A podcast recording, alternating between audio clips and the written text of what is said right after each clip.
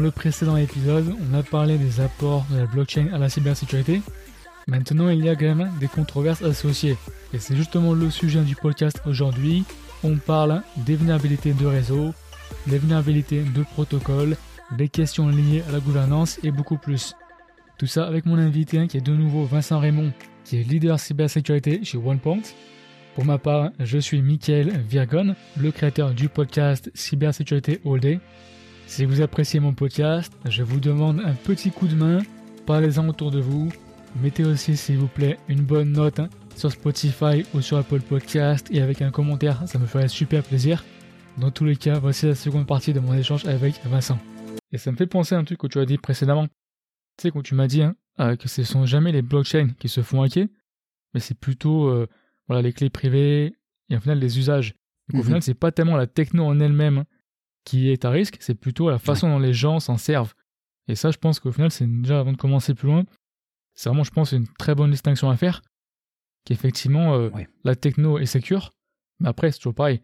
Comme tu dis, c'était quoi ton exemple, tu m'as dit du pont, que voilà, si tu as un pont qui tient, un camion de 2 tonnes, et tu as un camion de 50 tonnes qui passe dessus, c'est sûr que, ça va pas être... Exactement. C'est un peu ta faute, quoi. Ouais, mais après, c'est vrai que c'est un peu clickbait, c'est toujours croustillant dans la presse de lire « Ah bah tiens, telle blockchain s'est fait hacker, on s'est fait voler 600 millions de NFT, etc. » Donc forcément, ça contribue énormément à la décrédibilisation de la blockchain. Ouais. Il y a eu des hacks, il y a eu des grosses pertes dans le passé, très très tôt d'ailleurs. La première grosse attaque, ça a été en 2014, donc là on parle d'un truc, à l'époque le Bitcoin ne valait pas encore très très cher, et pourtant c'est une plateforme qui s'appelle Mt. Gox, qui est une plateforme d'échange, donc l'historique, l'ancêtre de Binance, on va dire. Mm-hmm.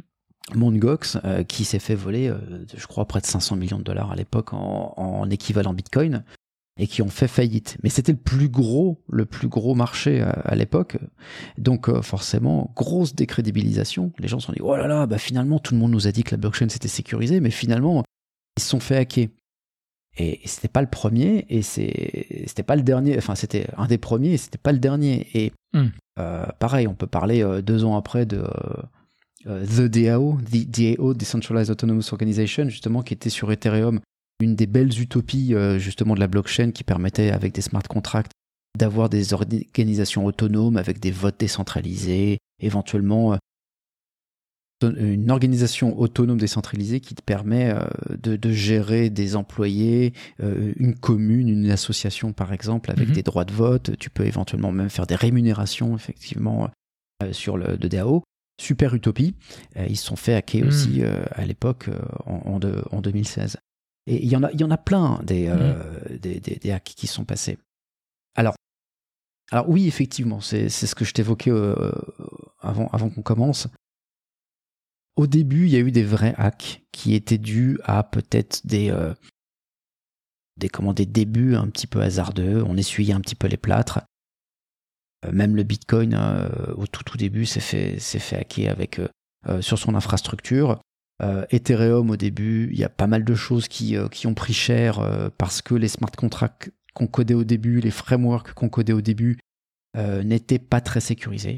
Et en même temps, qui sommes-nous pour juger? À l'époque, en 2017, quand le wallet Parity se fait hacker, non pas une fois, mais 2 fois, ils ont pris cher. Quand Parity se fait hacker, alors oui, bien sûr, on a tous étudié la vulnérabilité a posteriori. A posteriori, on a regardé dans le code, on a fait « Ah oui, bah là, il y a une boucle. Ah, effectivement, le truc n'était pas codé dans le bon sens. » Et on a pu sortir les fonds. Je pense qu'on aurait été nombreux à faire l'erreur. D'une part, parce que Solidity, il n'y a pas grand monde qui savait coder en Solidity à l'époque, en 2017. Et puis parce que c'est comme toute nouvelle plateforme, tout nouveau protocole, toute nouvelle infra. Bah, tu essuies les plâtres et tu prends les premières attaques. Mais ce que je veux dire par là, c'est que à chaque fois, c'était des plateformes, c'était des utilisations de la blockchain qui étaient hackées.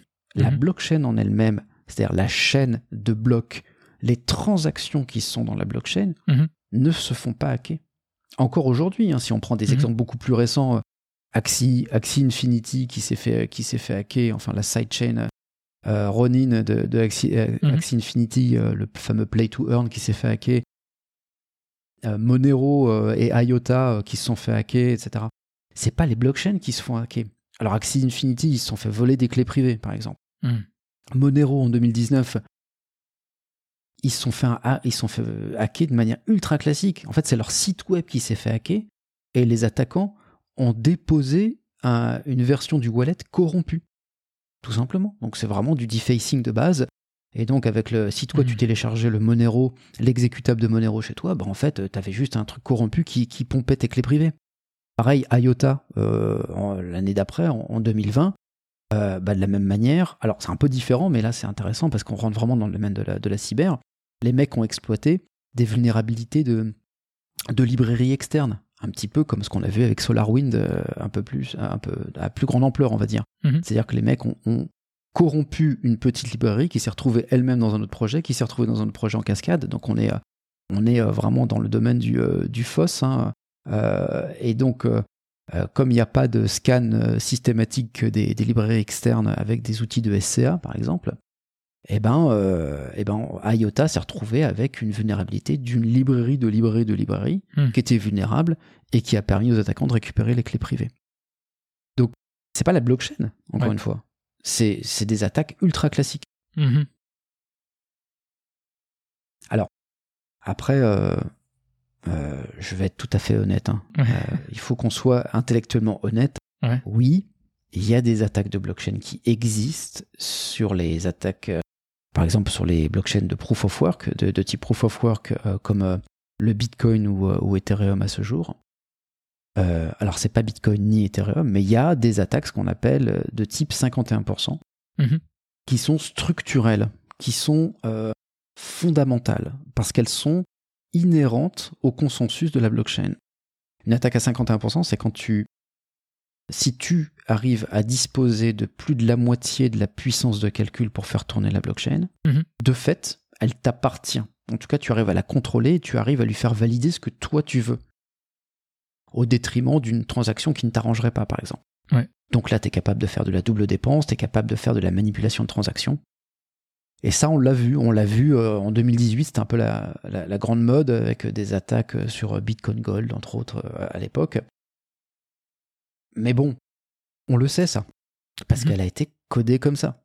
C'est ce que tu disais avec l'histoire du pont. Hein. Tu sais qu'un pont, si tu as le droit de faire passer un smirmorque de 20 tonnes, si tu en fais passer 50 en même temps, oui, le pont va casser. Bah, de la même manière, oui, une blockchain de proof of work, tu sais que si quelqu'un arrive à prendre 51% de la puissance de calcul, il va réussir à la hacker. Mais c'est pas nouveau, hein, c'est pas un hack, c'est pas une vulnérabilité, c'est comme ça que la blockchain, le consensus, le protocole a été développé. Alors après, attention, hein, 51% ça marche sur les petites blockchains pas connues, ou en tout cas peu minées. Bitcoin, avant d'avoir 51% de la puissance de calcul, tu peux t'accrocher. Hein. Il y a beaucoup de mineurs. Ouais. C'est vrai que là, c'est toujours, en étant un peu suspicieux, c'est toujours effectivement un point d'interrogation quand même, tu vois. Parce qu'on peut se dire pourquoi, mettons, un pays ne le ferait pas, par exemple. Ou, tu vois. Mais c'est la question qu'on se posait tous jusqu'à il n'y a pas si longtemps, hein, pour tout dire. Alors, je ne veux pas pointer du doigt, mais un des obstacles, enfin, un des manquements, un des problèmes éventuels du Bitcoin, par exemple, c'était la répartition des mineurs. Normalement, ça doit être très décentralisé. Je t'ai dit, c'est du peer-to-peer, de manière à ce que personne ne contrôle tout le réseau. Ouais. Sauf qu'en réalité, jusqu'à l'année dernière, à peu près à la même époque, avril-mai 2021, on avait plus de 70%, même plus de 75%, je crois, des mineurs qui étaient, où ça ? En Chine, non ? En Chine. 70%, putain. Alors, Ouais. On a quasiment la totalité pour des raisons, de dumping énergétique, entre autres. Ouais. Mais alors, ça ne veut pas dire, attention, que la Chine va ordonner à toutes les boîtes chinoises qui faisaient du minage de détourner la blockchain pour favoriser des transactions malveillantes, par exemple. Mais tu as une certaine recentralisation qui n'était pas voulue et qui n'était pas acceptable. Ouais. Bon, entre-temps, la donne a changé, hein, puisque la Chine a interdit le crypto-minage. Donc tous les mineurs ont quitté la Chine officiellement pour partir au Kazakhstan, pas très loin, ou aux États-Unis, entre autres. Donc maintenant, la puissance de calcul est un petit peu mieux répartie, encore qu'il y a quand même une belle concentration aux US maintenant. Voilà.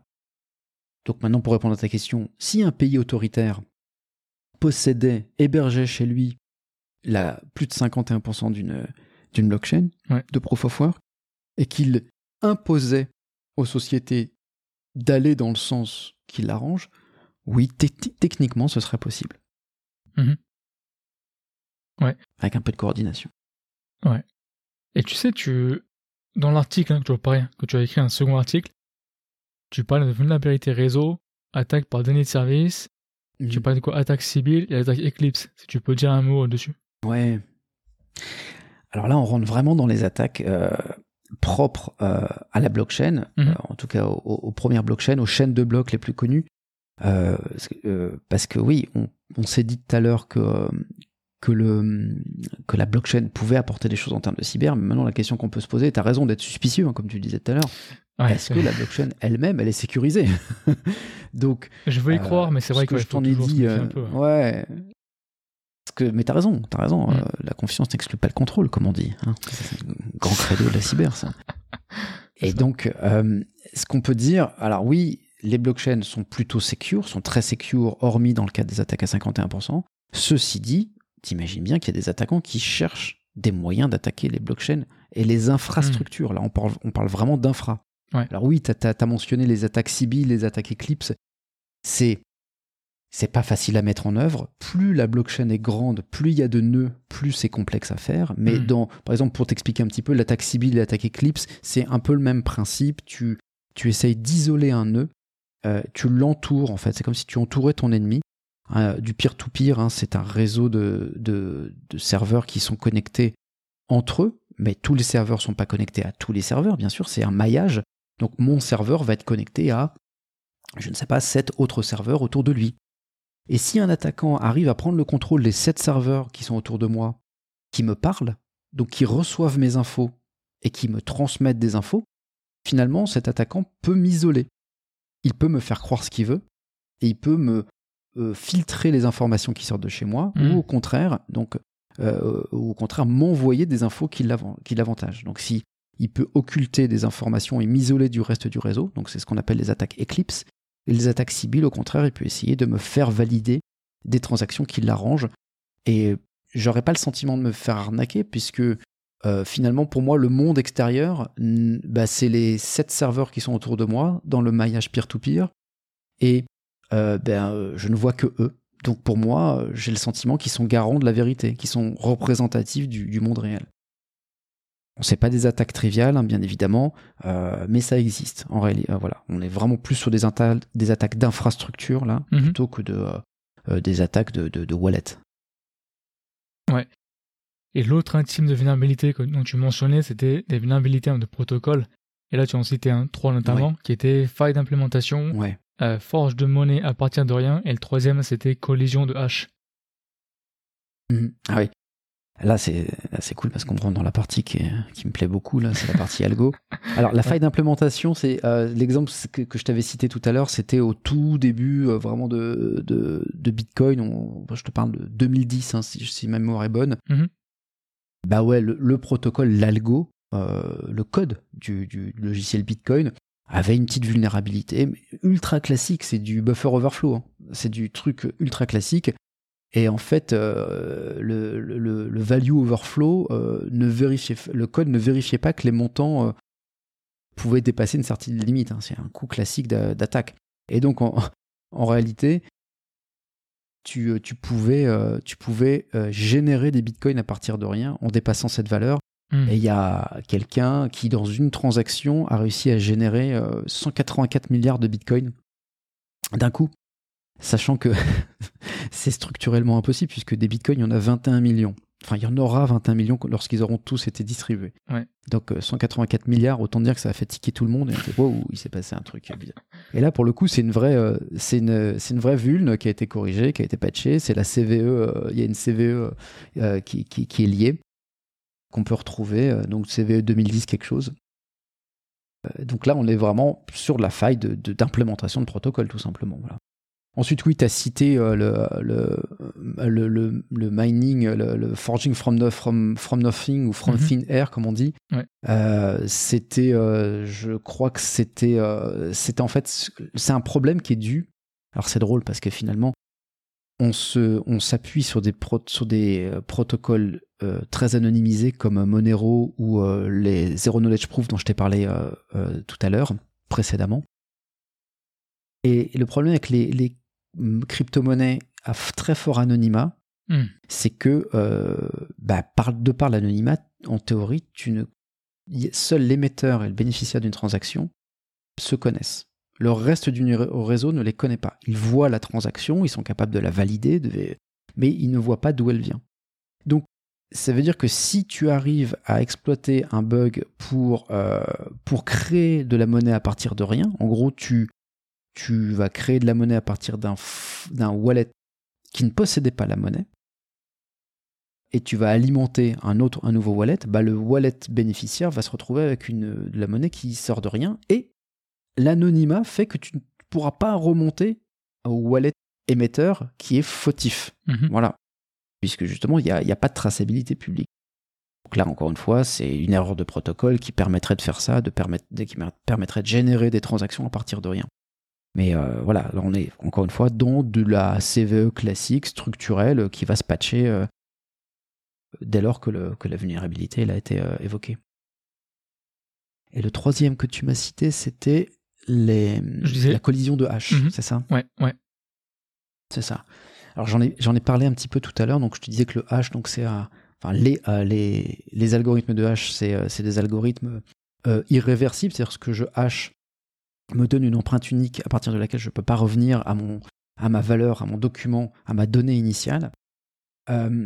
Mais cette valeur, c'est une empreinte, je t'ai dit, unique, mais je t'ai dit unique en pratique, mais pas en théorie. Ça veut dire quoi quand je t'ai dit ça ?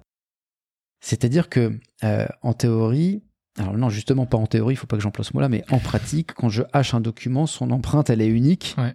Et aucun autre document ne devrait avoir le même hash, ce qui me permet justement d'avoir ce lien entre ce qui est off-chain et ce qui est stocké on-chain. Dans la réalité, mathématiquement, pour les plus férus de maths d'entre nous, un hash, c'est une fonction qui, à partir d'un élément infini, une infinité d'éléments fait correspondre une finitude d'éléments, puisqu'on est sur 64 caractères, 32 caractères, quelques octets. Ça veut dire que, en théorie, il y a plusieurs inputs, plusieurs données, plusieurs documents qui ont le même hash. Et même en théorie, mathématiquement, on a une infinité d'inputs qui ont le même hash. Bon, voilà, pour ceux que ça amuse de vérifier. Donc ça veut dire quoi ? Ça veut dire que si tu as pris un document, que tu l'as hashé et que tu as stocké le hash sur la blockchain, moi, en théorie, à force, en faisant des attaques brute force, je peux retrouver un autre document qui n'est pas le même, mais qui m'arrange peut-être plus, qui a le même hash. Et je peux te produire ce document en te disant « Tiens, regarde ce contrat. Ce contrat, c'est le contrat que nous avons passé il y a 5 ans. Et d'ailleurs, la preuve en est, nous avons stocké le hash sur la blockchain. Tu vas faire ce hash et je me serai arrangé pour que le hash de mon nouveau document malveillant soit le même hash que le document que nous avions stocké. » Donc là, c'est compliqué. Ce qu'on appelle une collision de hash. On a deux documents qui correspondent à la même chose. Il y a des sites qui s'amusent à faire des collisions de hash pour prouver effectivement que certains algos de hash ne sont plus assez sécurisés, qu'il ne faut plus les utiliser. Je pense entre autres à MD5 et SHA-1. Collégialement, la communauté s'accorde à dire qu'il ne faut plus utiliser MD5 et SHA-1 pour faire du hash parce que ça devient possible. Je n'ai pas dit facile, ça devient possible de générer des collisions de hash sur MD5 et SHA-1. Donc, aujourd'hui, on se dit qu'il faut utiliser plutôt SHA-256 à minima. Voilà. Donc ça, il faut rester lucide là-dessus. Oui, ça existe. Donc, utilisons simplement des algos de hash qui sont performants. Mais comme en chiffrement, hein, on te dit n'utilisez pas TLS 1.0 parce qu'on sait que TLS 1.0 est vulnérable. Utilisez TLS 1.2 ou 1.3. De la même manière, n'utilisez pas MD5 ou SHA-1 parce qu'on sait qu'ils sont vulnérables aux collisions, utilisez SHA-256. C'est juste des bonnes pratiques de développement et de conception. Tu parlais de développement, de conception. Il y a vraiment un point... Tu m'excuses, hein, c'est une question bête, hein, franchement, je sais pas. Il y a toujours moins un point... Pas de question bête. Ouais, je sais, tu verras peut-être après. Non, mais en fait, moi, il y a toujours, si tu veux, un point en particulier. Je m'interroge, si tu veux. Je m'interroge beaucoup. Et là, c'est vraiment, peut-être moi, être très suspicieux, mais c'est la partie, si tu veux, de gouvernance, d'accord ? Parce que dès l'instant où tu as des gens... Admettons, tu parlais précédemment de vulnérabilité qui a été fixée. Très bien. Il y a forcément quelqu'un en charge qui fixe ses vulnérabilités, voilà, qui modifie le code. Mais la question, après, c'est tu n'as aucune, on va dire, garantie que ces gens-là ils fassent des choses dans ton intérêt et, par exemple, ils ne poussent pas du code malicieux. C'est une bonne question. C'est une très bonne question. La gouvernance, c'est un sujet sur la blockchain. À partir du moment où tu as une décentralisation, tu n'as plus un organisme autoritaire, oui, la gouvernance est un problème. Enfin, est une question. Je ne sais pas si c'est un problème, mais c'est une question en tout cas. On a plein d'exemples là-dessus. Tout à l'heure, je t'ai cité le hack de The DAO, Decentralized Autonomous Organization. Ouais. C'est extrêmement représentatif justement des problèmes de gouvernance là-dessus.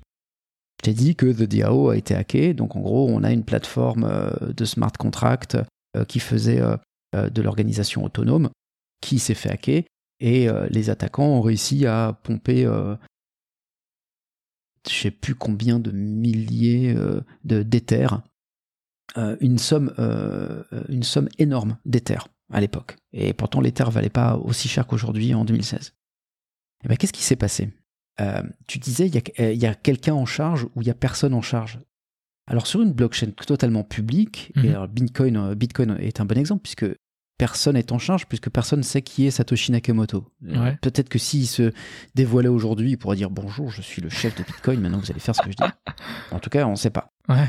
En revanche, sur Ethereum, on sait qu'Ethereum, ça a été créé par Vitalik Buterin, pour le coup. On connaît Vitalik Buterin, il est très présent dans la communauté Ethereum. Ouais. Il possède il possède encore une grande quantité des Ethers. Moins de 50%, mais il en possède une grande quantité. En tout cas, il est connu, il est reconnu dans la communauté, ce qui fait qu'il a son mot à dire, il est entendu. Et quand il y a eu ce hack de The DAO en 2016, il a dit « On ne peut pas laisser passer ce hack. On ne peut pas laisser plusieurs millions d'ethers, je ne sais plus, se faire voler. Donc, nous allons revenir en arrière. Nous allons annuler le hack. » Ce qui est fondamentalement antithétique avec l'idée de la blockchain. Tu ne reviens pas en arrière, puisque je t'ai dit que tu ne pouvais pas effacer des données, tu ne pouvais pas modifier ce qui a été écrit dans des blocs précédents. Et pourtant, la communauté, portée entre autres par Vitalik Buterin, dit « Bon, il y a eu une grosse boulette qui a été faite. Elle est tellement grosse qu'elle va nuire à l'image d'Ethereum. Donc nous, on vous propose de revenir en arrière. On efface les blocs jusqu'à avant le hack, on corrige la vulnérabilité et on revient, on repart pas de zéro, mais on repart du bloc avant le hack.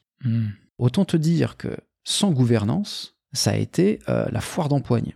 C'est-à-dire qu'il y a une partie de la communauté qui a dit « Bah oui, bien sûr, parce qu'on peut pas continuer à vivre avec ce hack qui décrédibilise Ethereum. » Et une autre partie de la communauté, plus dogmatique, qui a dit « Mais non, on ne touche pas à la blockchain. C'est à l'encontre des fondamentaux de la blockchain. Vous n'allez pas effacer, vous n'allez pas annuler des blocs. Parce que si vous le faites aujourd'hui, ça veut dire que vous le ferez demain pour une raison plus triviale. Et donc, problème de gouvernance. Tout le monde ne voulait pas appliquer la même chose. Tout le monde ne voulait pas appliquer le patch. Tout le monde ne voulait pas revenir en arrière. Et bien, qu'est-ce qui s'est passé quand il y a un problème de gouvernance ? Et bien, il y a eu un fork. Ça veut dire qu'il y a une partie de la communauté qui a dit eh bien, suivons les préconisations de Vitalik Buterin, revenons en arrière, on annule les blocs, on patch et on revient avant le hack. Et l'autre communauté qui dit non, on va garder la blockchain telle qu'elle est avec le hack. On est désolé pour ceux qui ont perdu l'argent, mais on reste fidèle au dogme, en tout cas aux fondamentaux de la blockchain. Et ce qui fait que du jour au lendemain, tu te retrouves avec 2 Ethereum. Tu t'es retrouvé avec le Ethereum classique, alors attention, c'est son nom, hein. Ethereum classique, mais qui en fait n'est pas le Ethereum qu'on connaît. Ouais. Donc le Ethereum qui s'appelle Ethereum classique, c'est celui qui n'a pas fait le backup, le rollback, pardon, qui n'est pas revenu en arrière, et qui est beaucoup moins connu aujourd'hui et qui est beaucoup moins valorisé. Et celui qui est revenu en arrière, c'est celui qui s'appelle Ethereum, tout court, celui que tout le monde connaît. Ouais. Et donc aujourd'hui, tu as effectivement deux forks d'Ethereum qui cohabitent. Donc, j'ai répondu à ta question, mais je t'ai peut-être pas rassuré. Je t'ai dit qu'effectivement, quand il n'y a pas de gouvernance... Dans tous les cas, j'étais suspect sur la base. Ça veut dire que... Au final, nous, ça prouve juste finalement que c'était peut-être pas une question si bête à la limite. Non, elle est très intéressante. Ça veut dire que n'importe quelle blockchain, si elle est publique et si elle est vraiment décentralisée, je te parle pas des blockchains publiques, industrielles, corporate, enterprise, le Ethereum Enterprise par exemple, que tu pourrais déployer dans un consortium privé. Non, sur une blockchain publique, et donc où il y a de facto pas de gouvernance établie, eh ben, t'as aucune garantie de ce que deviendra la blockchain dans 5 ans. Tu sais pas si elle va pas être forkée 4 fois, tu sais pas si elle va être patchée 18 fois, tu ne sais pas. Ouais, mais même un peu dans ces cas précis, parce que là tu dis, admettons un consortium, d'accord ? Admettons un cadre un peu plus corporate, mais au final ça veut toujours dire que celui qui est en contrôle, il peut quand même au final faire des choses à l'encontre des principes fondamentaux. Parce que je veux dire, donc au final, ça veut dire que n'importe comment... tu n'as jamais aucune garantie à 100%. Parce que je veux dire, il peut toujours, mettons, revenir en arrière, comme ça les arrange. Et quelque part, c'est un peu le danger de dire... donc je suppose qu'il y a une notion, on imagine, de confiance, peut-être, dans le tiers qui est en gouvernance, qui gouverne. C'est marrant parce que c'est ce que je me disais il y a quelques années, quand je me suis vraiment intéressé à la blockchain en 2017, je ne comprenais pas l'intérêt des blockchains privées. Pour moi, c'était une aberration. Honnêtement, j'en ai même dit beaucoup de mal à l'époque. Je disais, mais ne faites pas de blockchain privée, ça sert à rien. C'est pas du tout dans l'idéal des concepts. Vous galvaudez complètement l'idée de Satoshi Nakamoto, etc., etc. Je comprenais pas le pourquoi des sociétés allaient se mettre soit seules à faire une blockchain toute seule, soit autour d'un consortium d'acteurs bancaires, par exemple. Quand R3, le consortium R3 a fait la blockchain Corda, enfin, qui n'est pas vraiment une blockchain, mais a fait Corda, je ne comprenais pas. Pour moi, c'était une aberration. Je disais, mais ne faites pas de blockchain dans ces cas-là. Si vous êtes entre acteurs de consortium, c'est que vous vous connaissez. Si vous faites une blockchain privée, c'est que vous vous êtes déjà validé entre vous. Donc, pourquoi est-ce que vous voulez faire une blockchain ? Alors que la blockchain, elle est là pour rétablir une confiance qui a été supprimée parce qu'il n'y a plus d'organisme central. Là, vous êtes autour de la table et vous êtes déjà entre acteurs de confiance, entre banques, entre producteurs d'électricité, etc. Eh bien, j'ai mis un peu de temps pour comprendre ces enjeux-là. Et aujourd'hui, je crois que je comprends l'intérêt, enfin plutôt les intérêts que peuvent avoir une blockchain privée. Oui. Et aussi les travers on peut leur donner, parce que tu as raison. Alors les intérêts, il y en a plusieurs, hein, effectivement. Déjà, les acteurs d'un consortium, quand ils sont autour de la table, en réalité, ils se font pas totalement confiance. Ils sont dans un esprit de coopétition. Collaboration. C'est-à-dire qu'ils ont quand même envie de se vérifier les uns les autres, que l'autre n'était pas en train de gruger. Donc il y a un intérêt à faire une blockchain avec une source unique de données et de vérité. Il y a des intérêts d'infrastructure aussi sur lesquels je ne vais pas m'étendre. Mais une fois que tu as dit ça, mais là, tu as une gouvernance. Là, c'est cool, c'est super. Tu as une vraie gouvernance. Tu as des gens qui sont responsables. Tu vas avoir un DPO. Tu vas avoir des gens qui vont être garants de ce qui va s'échanger sur cette blockchain. Mais ça veut dire aussi que si ces gens se mettent d'accord, ils peuvent tout à fait manipuler ce qui se passe sur la blockchain, puisque c'est une blockchain privée. Donc, en fait, tu as à nouveau recentraliser la confiance, et la confiance que tu vas avoir dans cette blockchain privée, finalement, elle repose uniquement sur la confiance que tu auras des acteurs qui la font tourner. Ouais. Donc maintenant, si tu n'as pas confiance dans ta banque, alors tu n'auras pas confiance dans sa blockchain. Et inversement, si tu as confiance dans ta banque, tu pourras dire, bah tiens, je vais utiliser sa blockchain parce que quand même, c'est une banque réputée. Cette seconde partie, hein, c'est un peu les controverses associées à la blockchain.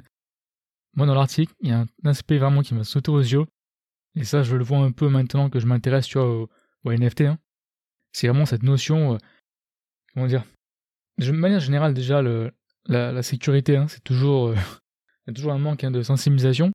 Mais j'ai l'impression que vraiment, quand tu parles de blockchain, ce qui est blockchain, NFT, ou voilà, tout ce qui est associé à la blockchain, de loin, de près ou de loin, il y a vraiment un gros problème en termes de sensibilisation, de culture, sécurité de manière générale. Ouais. J'ai vraiment l'impression que ça va accélérer, tu vois, aussi beaucoup de dangers par rapport à ça, indépendamment de la crypto ou pas, hein, parce que les gens sont pas, ils sont pas formés, ils sont pas plus sensibilisés, et on rejoint ce que je pense. Chacune des personnes avec qui tu discutes va te dire, il faut sensibiliser. Il faut sensibiliser la cyber aux bonnes pratiques de phishing, bonnes pratiques de développement, bonnes pratiques de conception, etc. Il y a des acteurs de cybersécurité qui œuvrent pour ça. Ben, la blockchain, c'est pareil. Puis la blockchain, c'est nouveau. Et tout comme à l'époque du e-commerce, l'apparition du e-commerce dans les années 2000, ben, il y a eu plein d'arnaques parce que les gens ne savaient pas trop comment ça fonctionnait. Et bien là, pareil, il y a plein d'arnaques parce que les gens ne savent pas bien comment ça fonctionne. Et encore une fois, ils ne se font pas arnaquer parce qu'on arrive à brute forcer leur clé privée. Hein.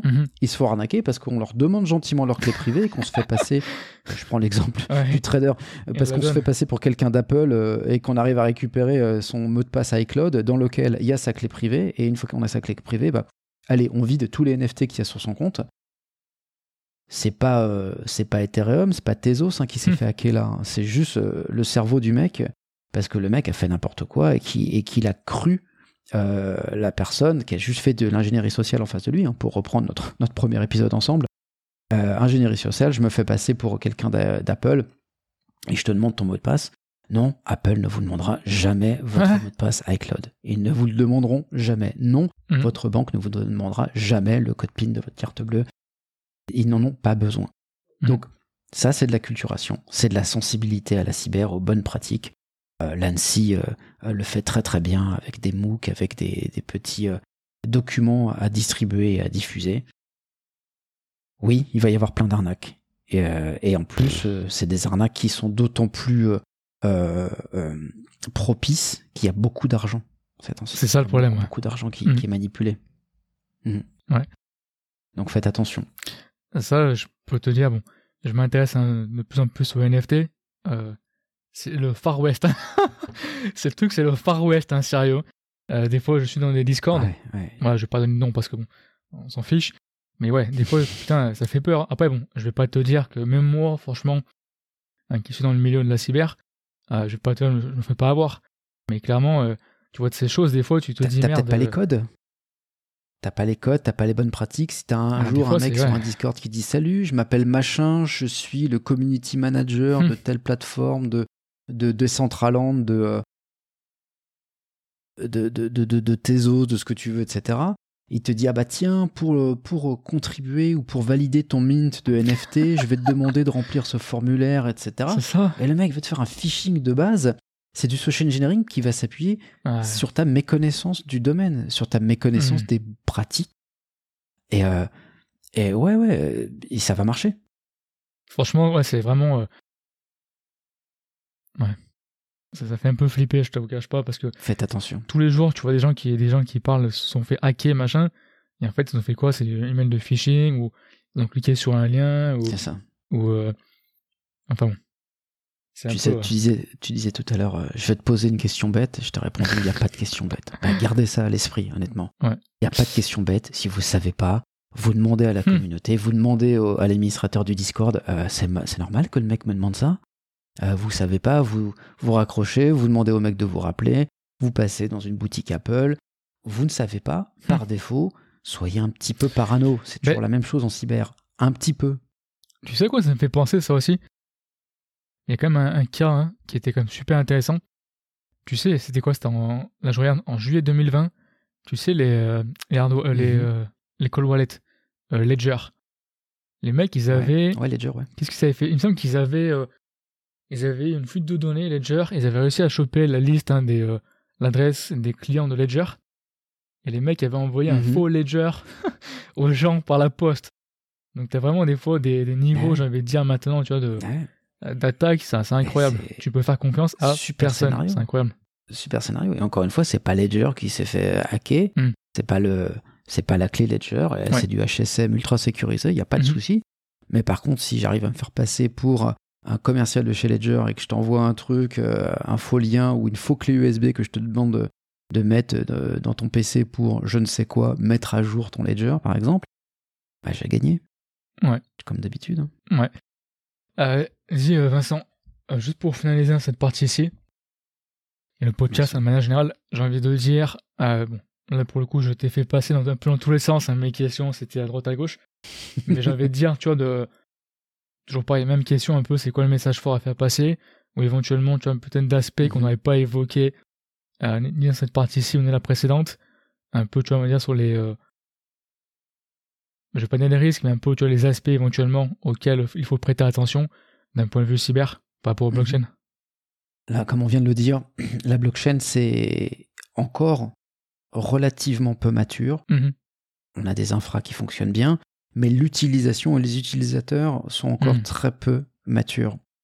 Encore plus dans cette grande démocratisation que sont les NFT, et on va parler de métavers et de Web3, etc. Donc là, ça s'adresse à un très très grand public. Ça veut dire que ce très grand public n'a pas forcément les bonnes habitudes, les bonnes pratiques, les bons réflexes en termes de cyber. On parle même plus de blockchain, on parle plus de NFT, simplement en termes de cyber. Donc, comme ces gens ne connaissent pas leur environnement, ils sont très susceptibles d'être vulnérables à tout ce qui est social engineering. Donc, comme d'habitude, dans un environnement que vous ne maîtrisez pas, ne faites pas les fiers. Si vous ne savez pas, vous demandez.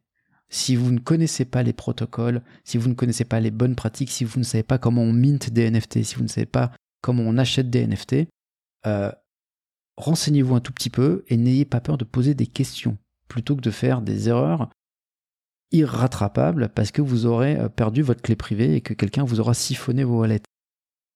Humilité. Gardez de l'humilité sur ce monde qui est très neuf encore, sur ces technologies qui sont encore peu adoptées, même si elles sont en plein boom. Gardons tous de l'humilité parce que personne ne sait tout, à part les concepteurs des blockchains, on va dire. Mais personne ne sait tout sur l'utilisation de ces NFT, de ces métavers. Donc n'ayez pas peur de vous renseigner et n'ayez pas peur de poser la question bête, comme tu dis. Parce que ça vous évitera justement de tomber dans des pièges, là pour le coup, ultra classiques, parce que c'est les mêmes armes qui vont être utilisées, comme d'habitude, de phishing, d'ingénierie sociale et d'abus de crédulité, on va dire. Donc c'est ça le message clé. Hein. Parce que fondamentalement, et ça je voudrais le dire, je suis convaincu que les blockchains sont des infrastructures solides, secures, qu'il y a plein d'acteurs extrêmement technologiquement balèzes dans le monde. On parlait de Ledger, entre autres, sans leur faire de la pub. C'est pas ça qui sera cassé.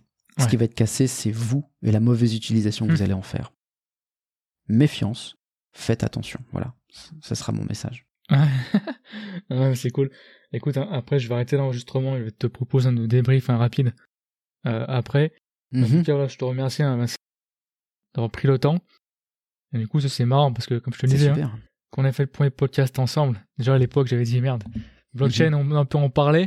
À l'époque, j'avais choisi, rappelle ingénierie sociale, et depuis c'est le sujet sociale, qui me trottait dans l'esprit, tu vois, depuis le temps. Donc merci d'avoir pris le temps. Non mais c'est bien, avec grand plaisir, c'est toujours un vrai plaisir de discuter avec toi, et c'est des sujets pas forcément faciles, et puis en plus je prétends pas être exhaustif, hein, bien évidemment, pas un expert de toutes les blockchains, loin de là, mais donc si même nous qui baignons dans le milieu, effectivement, on ne prétend pas tout connaître, justement, bah, que ça donne un exemple d'humilité par rapport à ceux qui sont de simples utilisateurs, tout simplement. Voilà, c'est ça. Donc, c'est bien d'en discuter, et c'est bien aussi de reconnaître entre nous que bah, voilà, c'est un sujet qui nous intéresse, mais que bah, on ne sait pas tout. Voilà, c'est cool aussi. Et c'est ça que j'aime bien aussi, quand on discute ensemble. non, c'est clair. C'est clair. J'espère que cet épisode vous a plu. Si vous n'avez pas écouté la première partie de notre échange, sachez qu'il est disponible dans l'épisode précédent. Si vous avez aimé le contenu, s'il vous plaît, mettez un bon avis, soit directement sur mon site cybersécuritéallday.fr dans la partie avis des auditeurs ou directement sur Apple Podcast. Déjà pour moi ça fait super plaisir de lire vos avis positifs et en plus ça permet de faire grandir le podcast en le faisant découvrir à plus de personnes. Pour plus de contenu de curation associé à chaque podcast, inscrivez-vous à ma newsletter gratuite que vous trouvez soit en description de l'épisode ou sur mon site directement. Je vous remercie et puis passez une bonne semaine.